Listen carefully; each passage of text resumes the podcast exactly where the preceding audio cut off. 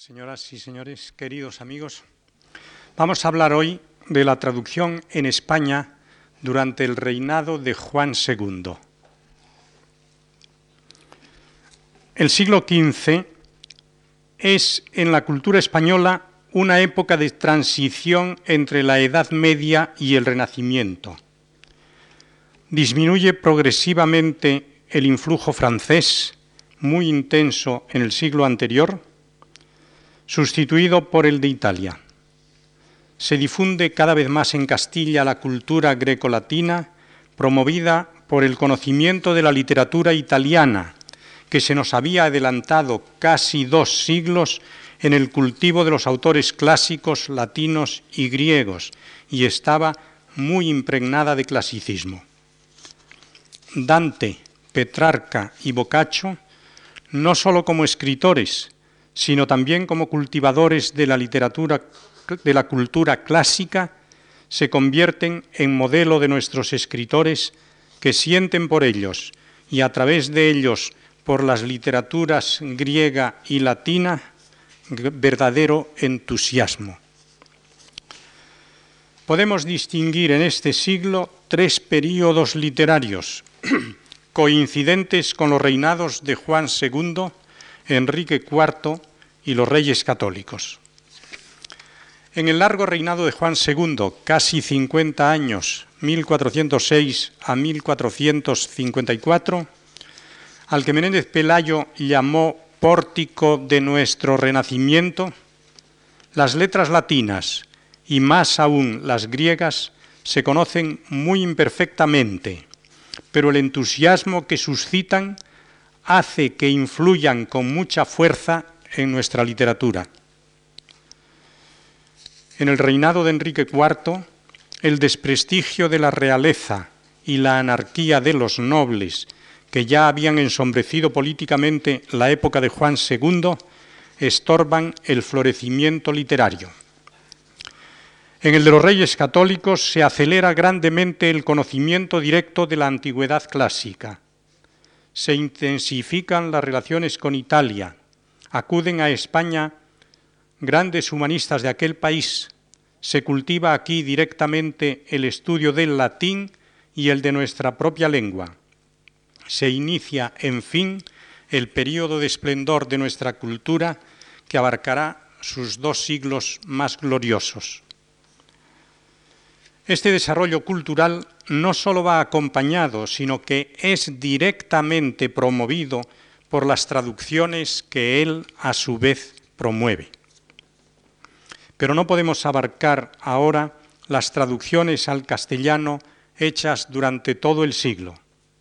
Solo citar sus títulos y los nombres de sus autores rebasaría el tiempo de que disponemos. Vamos, pues, a limitarnos a las traducciones hechas en el reinado de Juan II, que tienen gran importancia no sólo como base cultural de las realizadas en el medio siglo siguiente, sino de manera especial como fermento acelerador del desarrollo de nuestra lengua. A principios del siglo XV, Francisco Imperial y sus seguidores traen a España el culto de Dante y de la Divina Comedia en el que no tardan en incluirse Petrarca y Boccaccio. A través de estos grandes escritores italianos reciben los de Castilla el conocimiento de la cultura clásica. Surge así lo que Cejador llamó la primera aurora del Renacimiento latino, pero una aurora todavía harto entre tinieblas, dice también Cejador no se traduce en este tiempo del griego, lengua desconocida entonces en España, como lo había sido en Italia durante el siglo XIV, ya que Petrarca la ignoró por completo, y Boccaccio solo adquirió ligeros conocimientos de ella en sus últimos años. Lo poco que de aquella literatura pasó en el siglo XV a la nuestra, escribe Menéndez Pelayo, venía por intermedio de los traductores latinos. y las traducciones del latín caen en el amaneramiento de calcar el hiperbato latino y acumulan neologismos retumbantes para enriquecer el vocabulario castellano, porque los traductores piensan, como don Enrique de Aragón al traducir la Eneida, que no es posible equivalentes fallar vocablos en la romancial techedura para exprimir y aquellos angélicos concebimientos virgilianos. Se promueve así una prosa que por fuerza tenía que resultar antinatural y estrafalaria. No estaba aún maduro el castellano para hacer suyas las bellezas formales de los clásicos antiguos. Fue, sin embargo, beneficioso para nuestra literatura el conocimiento de los temas que ellos habían desarrollado. Esta situación se expresa resignadamente en las conocidas palabras del marqués de Santillana, pues no podemos saber aquello que queremos, queramos aquello que podemos. Y si careciésemos de las formas, seamos contentos de las materias.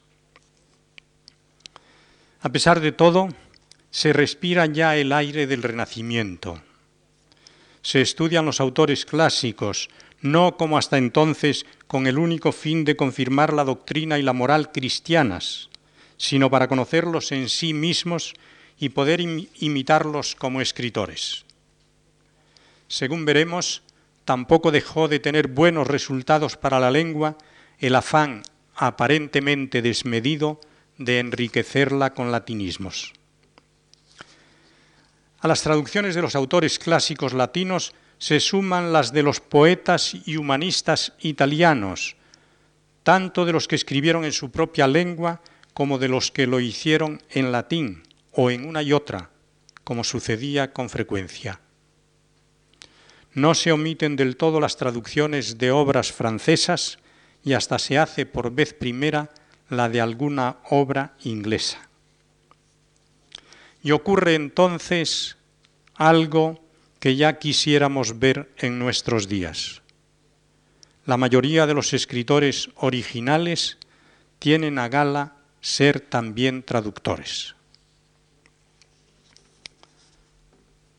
Uno de los más afamados es don Enrique de Aragón o de Villena, que tiene la gloria de haber hecho la primera traducción completa de la Eneida que vieron los idiomas neolatinos. Hizo esta traducción a ruegos del infante don Juan, ya rey de Navarra, en 1428. La comenzó el 28 de septiembre de 1427 y tardó en hacer esta traslación un año y doce días con un trabajo interrumpido por muchos destorbos, así de caminos como de otras ocupaciones en que le cumplía entender. Al mismo tiempo, fizo la traslación de la comedia del Dante a preces de Íñigo López de Mendoza y la retórica de Tulio Nueva e otras obras menores de epístolas e arengas e proposiciones e principios en la lengua latina de que fue rogado por diversas personas, tomando esto por solaz en comparación del tiempo que en la Eneida pasaba, del trabajo, perdón, que en la Eneida pasaba. Don Enrique sabe que su traducción es la primera que se hace completa y no olvida ponerlo de relieve. En una glosa manifiesta. En Italia algunos vulgarizaron esta Eneida, pero diminutivamente. Noten ustedes la gracia y la expresividad de este adverbio, diminutivamente, dejando muchas ficciones poéticas, solo curando de la simple historia la mayor parte, y otros del italiano en francés y en catalán la tornaron ansí menguada como estaba en el italiano. Menéndez Pelayo valora así esta empresa de don Enrique. Insensatez sería buscar en esta versión rastro alguno de la poesía del original. Aun en cuanto a fidelidad, deja harto que desear, así por descuido y malas inteligencias del traductor, como por las estragadas copias que hubo de tener a la vista. Pero merece, no obstante, singular consideración, primero, como monumento filológico que a la par que nos descubre los progresos de la lengua, acusa el vano y tenaz empeño de los eruditos para latinizarla desacordadamente, usando de inversiones extrañas y giros y construcciones peregrinas. Segundo, por la influencia grande que debió ejercer en el desarrollo de la idea del arte clásico entre nosotros. Tercero, por su antigüedad, superior, como antes dijimos, a la de todas las interpretaciones francesas y toscanas, a la de todas las interpretaciones completas, ha de entenderse. Gloria es esta, concluye Menéndez Pelayo, que enaltece sobremanera a nuestra patria y coloca en muy alto punto el mérito de don Enrique. De su traducción de la Divina Comedia supone don Marcelino que estaría en prosa, tanto más cuanto que ni tiempo hubo para metrificarla, como discretamente ha observado el señor Amador de los Ríos. A Cejador no le cabe duda de que estaba en prosa. Está, dice, en excelente prosa y admirablemente hecha, y piensa que es la contenida en un códice que fue de Santillana y se halla en la Biblioteca Nacional al margen del texto italiano, aunque reconoce que no hay otra señal de ser la traducción de don Enrique de Villena fuera de un siquier, por él tan menudeado que se lee en la glosa de un soneto italiano traducido al fin del códice. Aduce Cejador los nueve primeros versos de la comedia, intercalando después de cada grupo de tres la traducción, que en efecto parece muy fiel. En este pasaje apenas hay más tropiezos para nuestro gusto que dos duplicaciones sinonímicas para verter selva, espesura o silva de árboles y tratar, contar o tractar.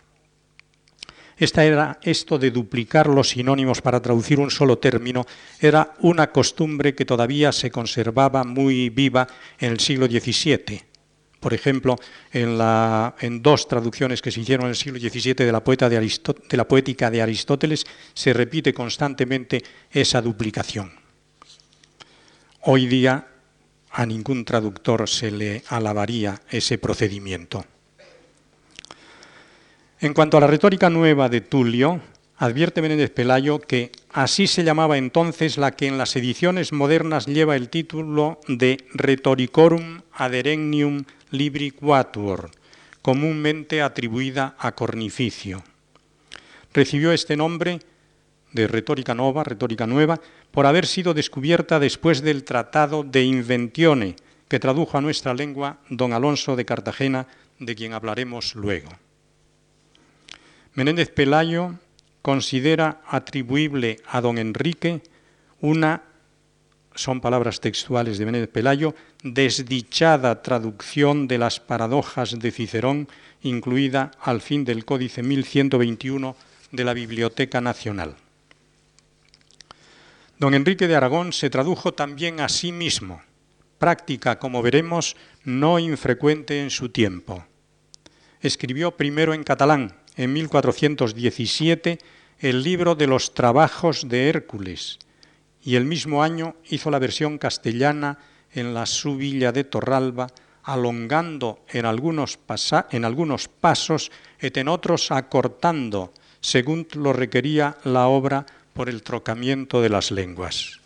Esto no se le puede reprochar al autor de su propia obra, naturalmente él es libre para alargar o acortar, aunque no lo requiera la naturaleza de las lenguas. Él es dueño de su obra y puede hacer con ella lo que quiera.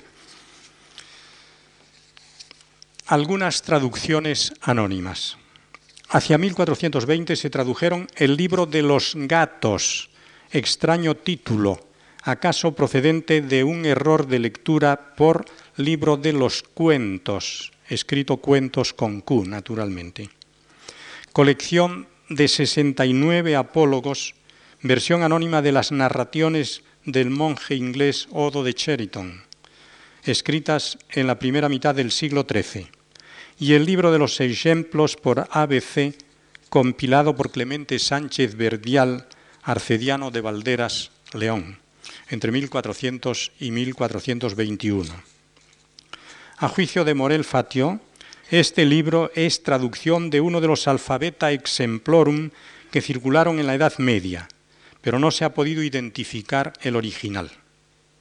También es de origen inglés el espéculo de los legos, traducción del Speculum Laicorum atribuido a John Hovden.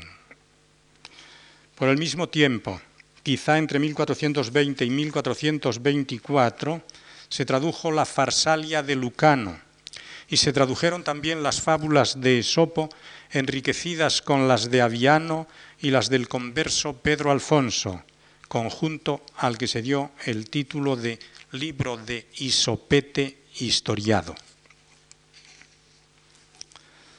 Don Alonso de Cartagena, figura central y la más destacada entre los traductores de su tiempo, fue don Alonso de Cartagena, cuyo nombre, según Menéndez Pelayo, se encuentra mezclado en toda empresa de cultura durante el reinado de Juan II. No una conferencia entera, sino todo un libro podría dedicarse con provecho al estudio de sus obras originales y traducidas. Nació hacia 1385, hijo segundo del judío burgalés Rabí Selemoh Halevi. Convertido al cristianismo al mismo tiempo que su padre, sobresalió en el estudio de la filosofía y de ambos derechos, civil y canónico. Fue cronista de Castilla, deán de las iglesias de Santiago y de Segovia, del Consejo Real de Juan II y uno de los embajadores enviados por el rey al concilio de Basilea, 1434. Estando en Italia, fue nombrado en 1435 obispo de Burgos, al renunciar a esta sede episcopal su padre. Fue tan alto su prestigio en Italia que al retirarse del concilio en 1438 y dirigirse a Roma, el Papa Eugenio IV dijo, Si el obispo de Burgos viene en nuestra corte, con gran vergüenza nos asentaremos en la silla de San Pedro. En Roma se entregó a los estudios renacentistas y llegó a tener amistosa polémica con Leonardo Bruno de Arezzo sobre la traducción que éste hizo de las éticas de Aristóteles.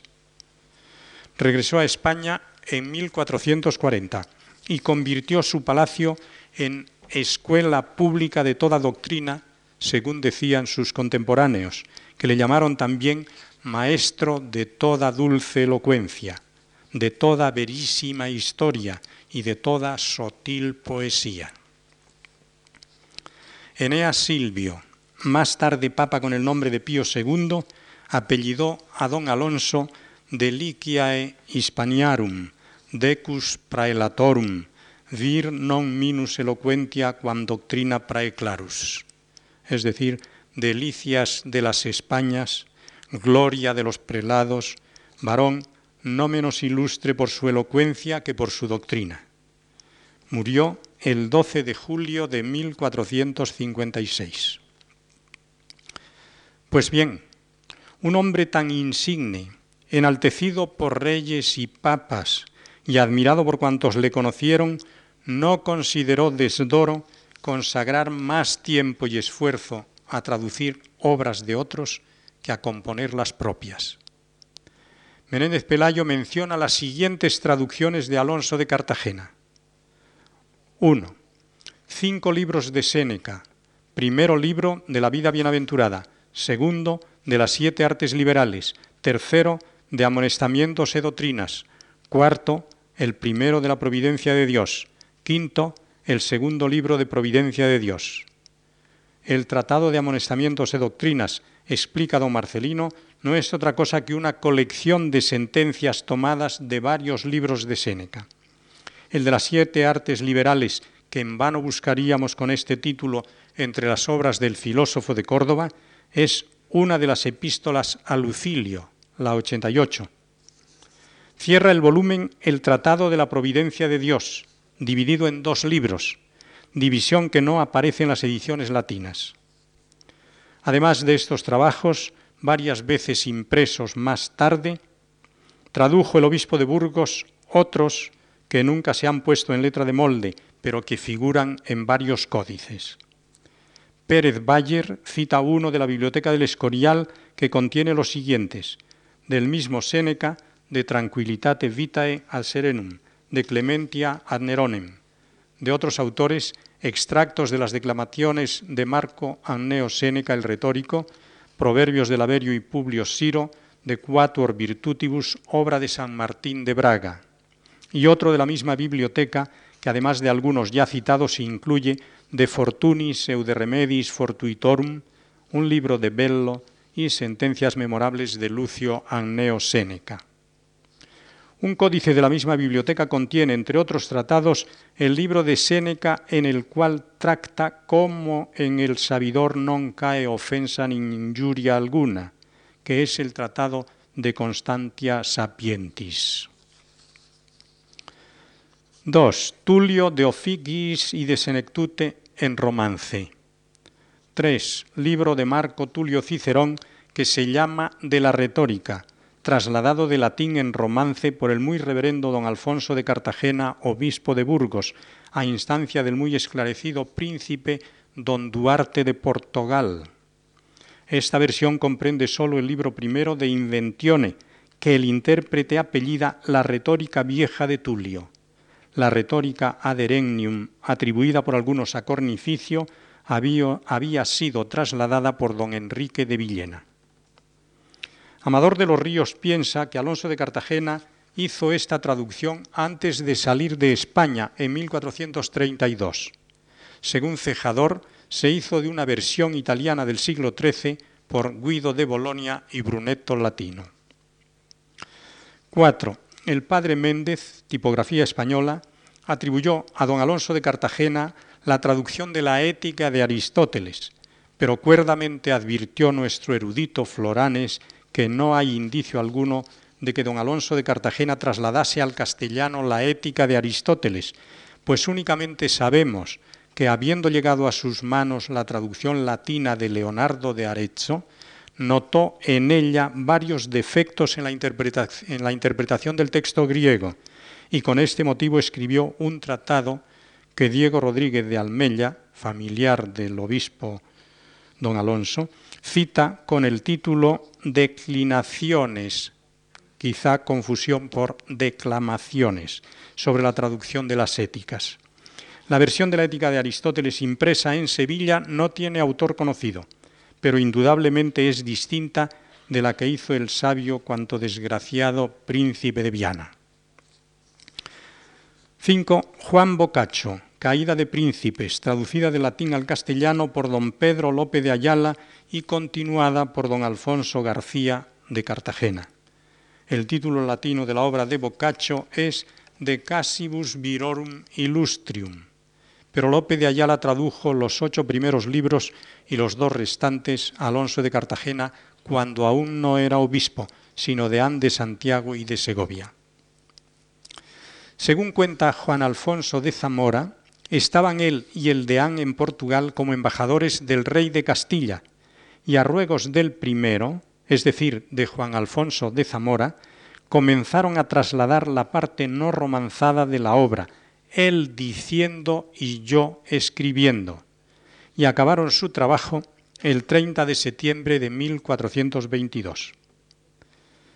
No debe confundirse este método de trabajo con el que, según vimos el día pasado, solía practicarse en la Escuela de Traductores de Toledo.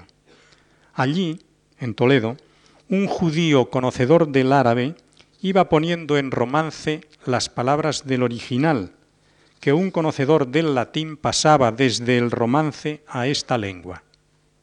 En la colaboración de Alonso de Cartagena y Juan Alfonso de Zamora, este, si nos atenemos a sus palabras, él diciendo y yo escribiendo, se limitó a servir a don Alonso de amanuense. Según Menéndez Pelayo, el libro de Senectute lo tradujo don Alonso como el de Boccaccio, seyendo de An de Santiago e de Segovia. Anotemos por último que don Alonso de Cartagena fue uno de los muchos que en el siglo XV se tradujeron a sí mismos. Su familiar Almella publicó la Contemplación mezclada con oración compuesta en latín e tornada en lengua castellana por el reverendísimo don Alfonso, obispo de Burgos, sobre el psalmo del profeta David que comienza Júzgame Dios. También puso don Alonso en castellano su Allegatio pro praecedentia regum castellae praeregibus Angliae, que había pronunciado en 1432 en el concilio de Basilea. Don Ramón Menéndez Pidal, en su Crestomatía del Español Medieval, tomo segundo, páginas 582 siguientes, presenta la traducción de diez versos del Hipólito de Séneca por el obispo de Burgos, bastante ajustada al original y seguida por una larga glosa en que se comenta y explica el contenido del texto. Puede verse allí también el prólogo a la traducción del Tratado de la Providencia de Dios, en que don Alonso elogia así a Séneca. Ca como quier que muchos son los que bien hubieron fablado, pero tan cordiales amonestamientos nin palabras que tanto fieran en el corazón et así trayan en menosprecio las cosas mundanas, no las vi en otro de los oradores gentiles. Y por último, figura allí también un divertido pasaje de la versión castellana del famoso discurso de Basilea, el discurso en que don Alonso defendió el derecho de los reyes de España a tener preferencia sobre los reyes de Inglaterra. Gran amigo de don Alonso de Cartagena fue Fernán Pérez de Guzmán, señor de Batres, sobrino del canciller Lope de Ayala y tío del marqués de Santillana. Tradujo algunas epístolas de Séneca y compiló una floresta de los filósofos, centón de sentencias sacadas del mismo autor, así como de Cicerón, de Boecio, del Tesoro de Bruneto Latino y de otros autores. La versión de las epístolas de Séneca no la hizo del latín, sino del toscano. A ruego de Fernán Pérez de Guzmán, hizo su pariente Vasco de Guzmán, arcediano de Toledo, una traducción contenida en un manuscrito de la Biblioteca Nacional, cuyo inicio reproduce así Menéndez Pelayo.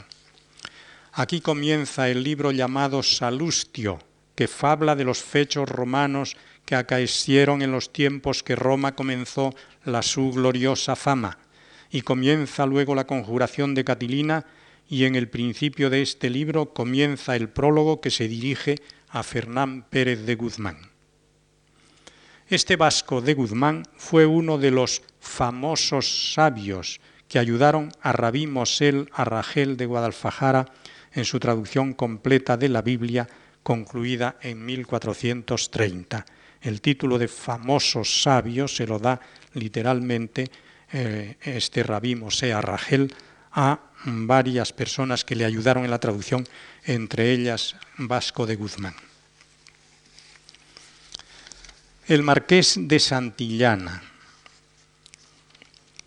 Don Íñigo López de Mendoza, primer marqués de Santillana y conde del Real de Manzanares, 1398-1458, fue como la personificación de la cultura en el reinado de Juan II.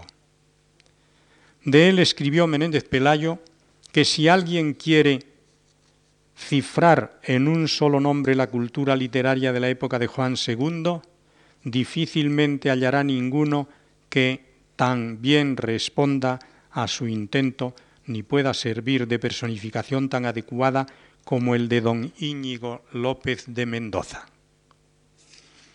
Y Hernando del Pulgar, en sus claros varones de Castilla, elogia así su talante intelectual. Tenía gran fama y claro renombre en muchos reinos de fuera de España, pero reputaba muy mucho más la estimación entre los sabios que la fama entre los muchos. Sabía poco latín y nada de griego, pero en la biblioteca de su castillo de Guadalajara tenían puestos de honor Homero, Platón, Aristóteles, Tucídides, Tito Livio, Salustio, Séneca, César, Polibio, San Juan Crisóstomo. Conocía bien la literatura francesa del siglo anterior y la del suyo, así como la catalana y la italiana y algo de la provenzal. Muy admirador de Dante, Petrarca y Boccaccio. Fue, en suma, un gran erudito y acaso el que mayor empuje dio al estudio de las letras y del renacimiento italiano que conoció de cerca en Italia y por cuyo advenimiento a España trabajó más que nadie. No tradujo personalmente, que sepamos, ningún libro, pero como el rey sabio en la segunda mitad del siglo XIII para la traducción de libros árabes, fue Santillana en la primera mitad del XV quien más interés puso en que se tradujeran obras de la antigüedad griega y romana. No le satisfacían las traducciones que se habían hecho hasta entonces, y por eso encargaba otras nuevas a los mejores latinistas de su tiempo, entre los cuales estaba su hijo don Pero González, que llegaría a ser arzobispo de Toledo y gran cardenal de España. Rodeado de una verdadera corte literaria, escribe Cejador, encargó a otros versiones de libros de que poderse aprovechar y con que aprovechar a los demás. No atreviéndose a traducirlos por sí mismo, hizo traducir a Homero y a Virgilio, a Ovidio, a Séneca y a Salustio. Hemos visto ya que don Enrique de Aragón fizo la traslación de la comedia de Dante a preces de Íñigo López de Mendoza. El propio marqués dice de sí mismo, a ruego e instancia mía, primero que otro alguno, se han vulgarizado en este reino algunos poemas, así como la Eneida de Virgilio, el libro mayor de las transformaciones de Ovidio, las tragedias de Lucio Anio Séneca, y muchas otras cosas en que yo me he deleitado hasta este tiempo y me deleito. Sobre la excepcional figura del marqués escribe Rafael Lapesa. Difícil es resumir en unas líneas la tarea de Santillana como patrocinador de la empresa cultural más importante de su tiempo, la propagación del saber humanístico. Lo mismo que el rey sabio, el prócer de Guadalajara suscitó el esfuerzo de un equipo de hombres doctos. Allí estaba, respondiendo a las iniciativas de su señor, su capellán Pero Díaz de Toledo, su físico o médico Martín González de Lucena, su escudero Martín de Ávila, su viejo servidor Martín Zorita. También el bachiller Alfonso Gómez de Zamora trabajaba por encargo de don Íñigo, quien además pedía en obsequio a la amistad el concurso de nobles como don Enrique de Villena o jerarcas de la Iglesia como el Tostado y no bastándole la aportación española, acudía a italianos ilustres como Leonardo Bruni de Arezzo y Pier Cándido de Chembri, para que vertiesen del griego al latín los textos que de otro modo serían inaccesibles en una Castilla donde todavía no había helenistas. En Italia se hallaba su pariente Nuño de Guzmán como agente destacado a la mira de novedades, encargado encargando para el marqués traducciones y copias. Gracias a esta labor conjunta corrieron en castellano obras clásicas fundamentales. Hasta aquí la cita de la pesa, que ha sido un poco larga, pero creo que valía la pena. Pedro Díaz de Toledo, capellán del Marqués, tradujo el Fedón de Platón antes de 1450 y puso en castellano, a ruegos de Juan II, el libro de Moribus y los proverbios falsamente atribuidos a Séneca, como se sabe ya desde Petrarca, que los asigna a San Martín de Braga. La falsa atribución se explica por el carácter senequista de la doctrina y por pertenecer a Séneca muchas de las sentencias. Dichas obras se titulan en la traducción de las costumbres e fechos y proverbios de Séneca. Díaz de Toledo romanceó también ciertas autoridades notables de la filosofía moral de Aristóteles, sacadas de la traducción arábiga en latín, según se dice en la dedicatoria de los Proverbios a Juan II. Compero Díaz de Toledo identifica Schiff a un traductor que puso en castellano para el marqués la homilía de San Basilio sobre la lectura de autores profanos.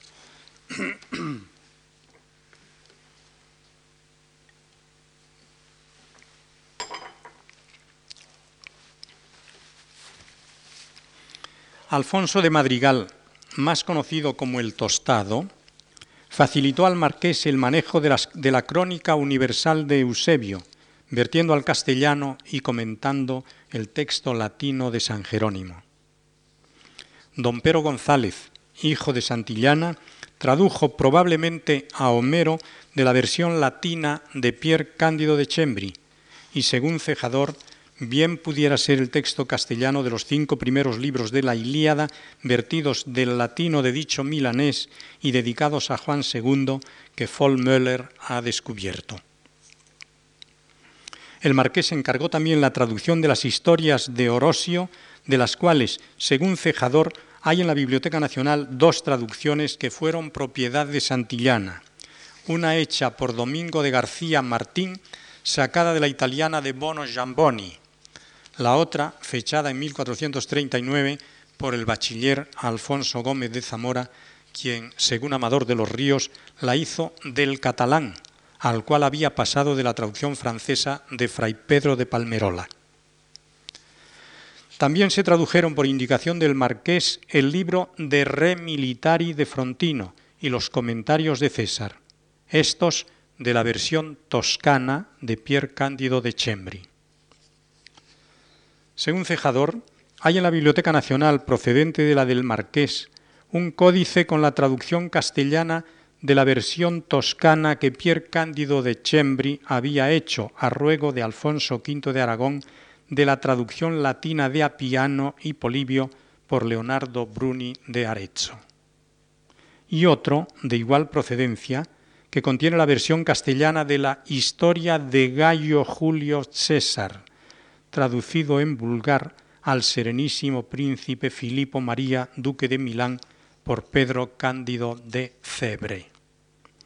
Menéndez Pelayo señala este último con el número 10.187 y dice que procede de la biblioteca de Osuna, escrito seguramente para el marqués de Santillana.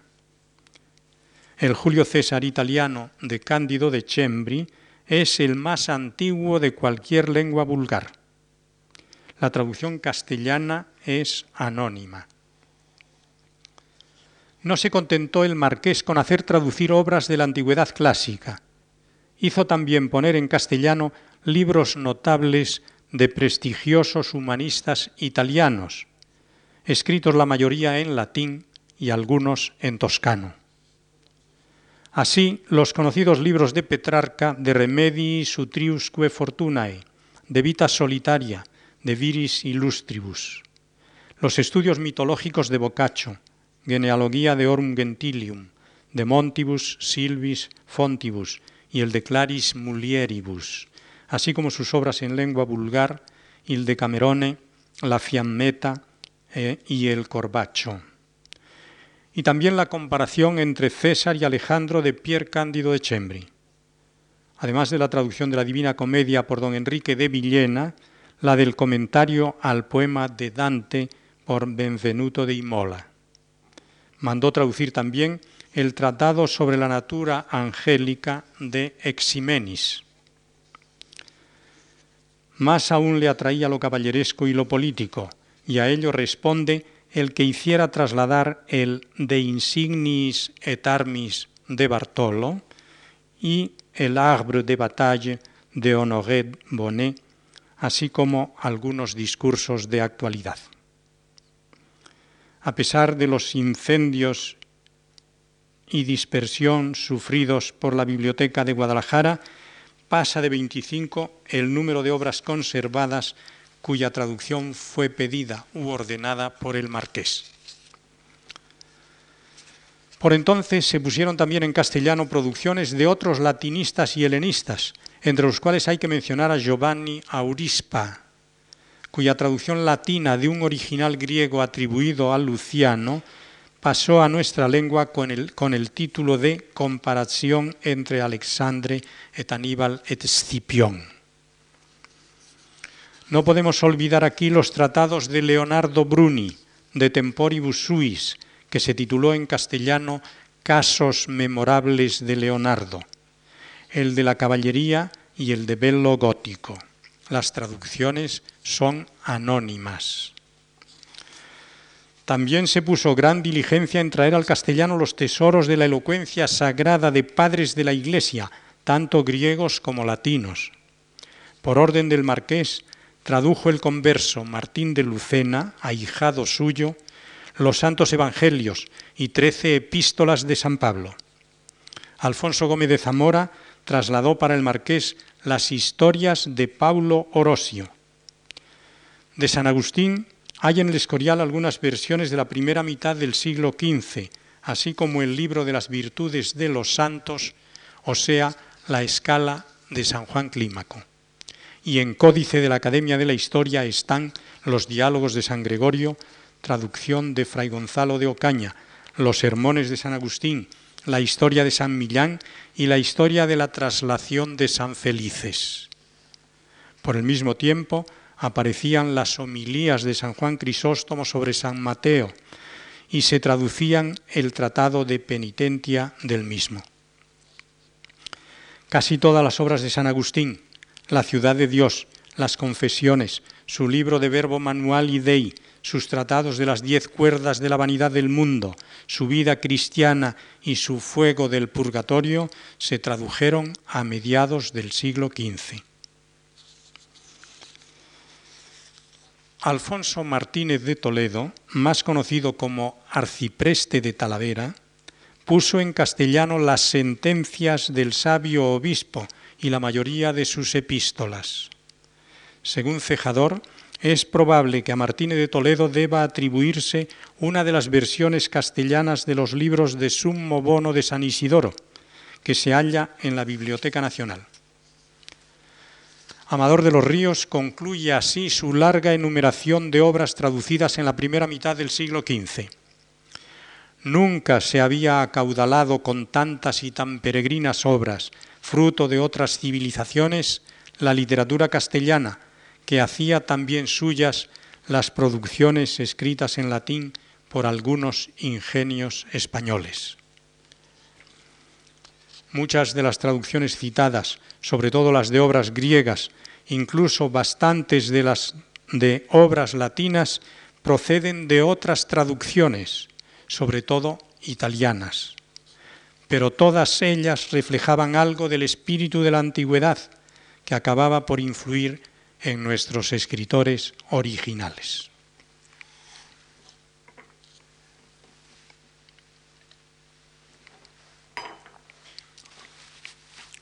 Juan de Mena. No puede llamarse con propiedad traducción el Homero romanzado de Juan de Mena, que no es sino un compendio de la Ilíada dividido en 36 capítulos y está hecho, como observa Menéndez Pelayo, con presencia de la traducción latina y de los argumentos operíocae de Ausonio, en un estilo hinchado y retumbante sobre toda ponderación. Son palabras de don Marcelino.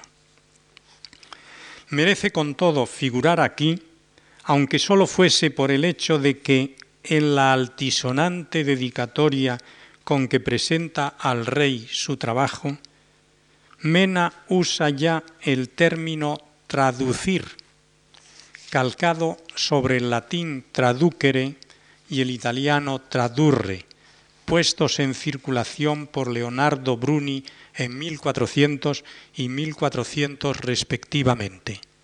Saben ustedes que antes de esta fecha, antes de 1400, había para designar el proceso de la traducción muchos términos, eh, en general derivados del latín, sobre todo el término de trasladar, verter, interpretar, etcétera, etcétera.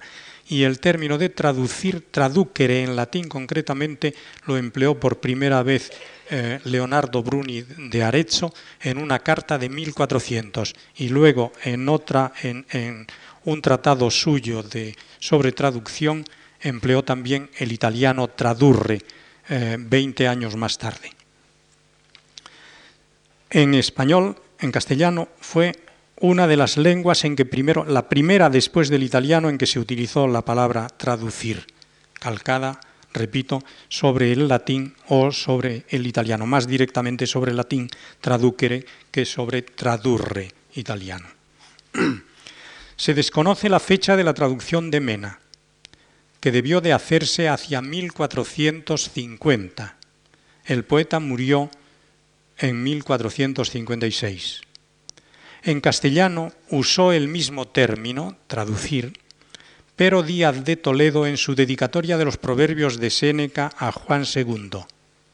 A mí, humil siervo, la preclara majestad vuestra rogó que tradujese que tradujese en nuestro lenguaje los proverbios de Séneca.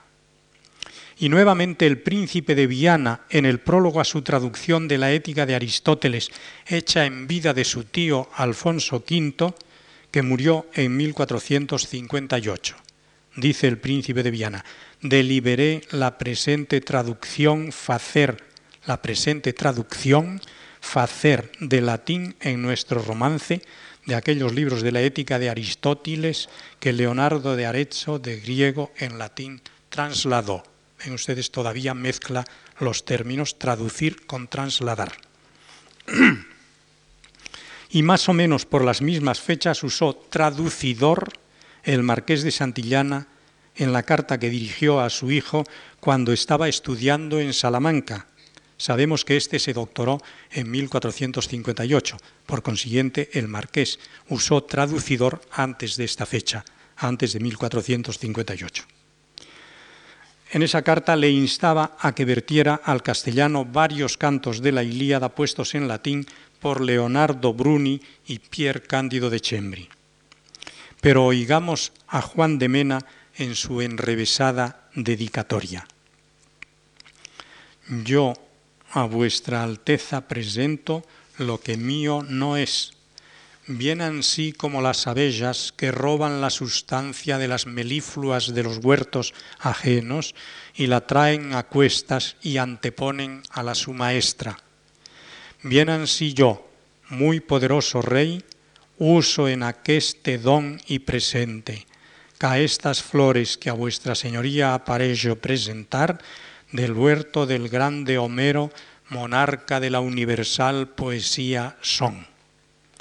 E aquesta consideración ante llevando innato don, es el que yo traigo si el mi furto o rapina no lo viciare, y aun la osadía temeraria y atrevida es a saber de traducir una tan santa y seráfica como la Ilíada de Homero, de griego sacada en latín y de latín en la nuestra materna y castellana lengua vulgarizar.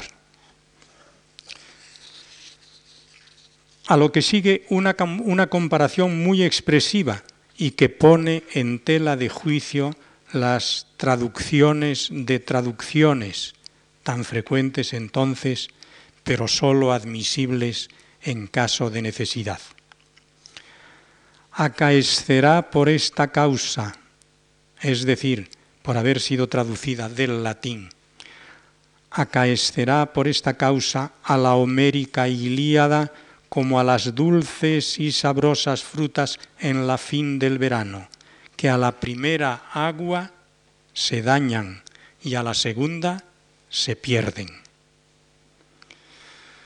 Juan de Mena se valió probablemente de la traducción latina de la Ilíada por el humanista italiano Leoncio Pilato, comenzada a petición de Petrarca y terminada a ruegos de Boccaccio entre 1360 y 1363. Traducciones de obras fantásticas. Amador de los Ríos da noticia de la traducción en la primera mitad del siglo XV de varias obras de literatura fantástica relacionadas con la caballería andante. Se pusieron entonces en castellano los fermosos cuentos de la reina Sevilla y del emperador Don Otas, con más o menos ahínco y fortuna. Tradujéronse al romance vulgar en este fecundísimo período el famoso libro del más celebrado Merlín, la historia de Lanzarote e de Bor, su compañero, la de Flores y Blancaflor, los fechos de Galás, fijo de Lanzarote, la historia de Tristán y otras no menos aplaudidas. Por la misma época se ponen en castellano las historias de don Enrique Fi de Oliva, de don Tristán de Leonís, de Lanzarote del Lago y otras parecidas. Todas ellas se imprimieron luego con mucho éxito a fines de aquel siglo o principios del siguiente. En los dos primeros tercios del mismo siglo se tradujo del árabe o de una traducción latina la peregrina Historia de la doncella Teodor, que tuvo luego gran fortuna en la literatura española. Conclusión, ya pueden ustedes respirar. Pongamos fin a esta relación ya fatigosa de traductores y obras traducidas. Pero no quisiera terminar sin hacer dos breves reflexiones. Sea la primera sobre la acumulación de latinismos en las traducciones y por influjo de éstas en la mayoría de las obras de este período. Podemos hablar de dos clases de latinismos, los latinismos léxicos y los latinismos sintácticos. Cuando don Enrique de Villena escribe en los doce trabajos de Hércules, en el medio de aqueste vergel era un árbol más alto y mejor pareciente que los otros, y allí era la más fermosa y de mayor valía manzana, comete por lo menos un latinismo sintáctico al anteponer a manzana las dos calificaciones la más fermosa y de mayor valía. Y otro semejante cuando pocas líneas después intercala un nombre entre dos calificativos, hasta que llegó al medio donde vio el muy alto árbol e precioso. Estos latinismos sintácticos fueron rechazados por el castellano y sólo dos siglos más tarde tuvieron vida efímera en el gongorismo. Otra fue la suerte de los latinismos léxicos. Sobre su frecuencia en el siglo XV escribe Rafael Lapesa. Los escritores introducen sin medida enorme cantidad de palabras cultas. En solo una estrofa de Santillana encontramos exhortar, disolver, geno, género, raza, del latín genus, subsidio, colegir, describir, servar, conservar, estilo, y en otra de Juan de Mena, obtuso, fuscado, oscuro, rubicundo, ígneo, turbulento, repugnar, repugnar. Muchos de los cultismos citados y de los abundantísimos que saltan a la vista en cuanto tomamos un fragmento literario de la época no resultan extraños porque llegaron a arraigar ya en el lenguaje elevado, ya también en el habla llana. Pero el aluvión latinista del siglo XV rebasa las posibilidades de absorción del idioma. Muchos neologismos no consiguieron sedimentarse, y fueron olvidados pronto, como sucedió con Geno, ultriz, vengadora, sciente, sabio, fruir, gozar, punir, castigar y otros semejantes. Hasta aquí la pesa. Pero conviene observar que son gran mayoría los que acabaron arraigando. De los acumulados en la estrofa de Santillana, hay seis admitidos frente a dos eliminados. De los incluidos en la de Mena, cinco admitidos frente a uno eliminado. Refiriéndose a un tiempo ligeramente posterior a Santillana y Mena, dice Gilbert Hyatt, el francés, el italiano y el español enriquecieron su vocabulario mediante préstamos del latín clásico. Eran algunas veces traslados pedantes e inútiles, pero las más veces palabras valiosas para denotar ideas intelectuales, artísticas y científicas que se habían entendido mal o insuficientemente por falta de un término con que expresarlas. El inglés se enriqueció de manera parecida. Creo, pues, que los traductores de la época de Juan II más bien merecen elogio que censura por haber enriquecido la lengua con muchísimas palabras que hasta entonces le faltaban. Sea nuestra segunda reflexión sobre un hecho ya mencionado de pasada.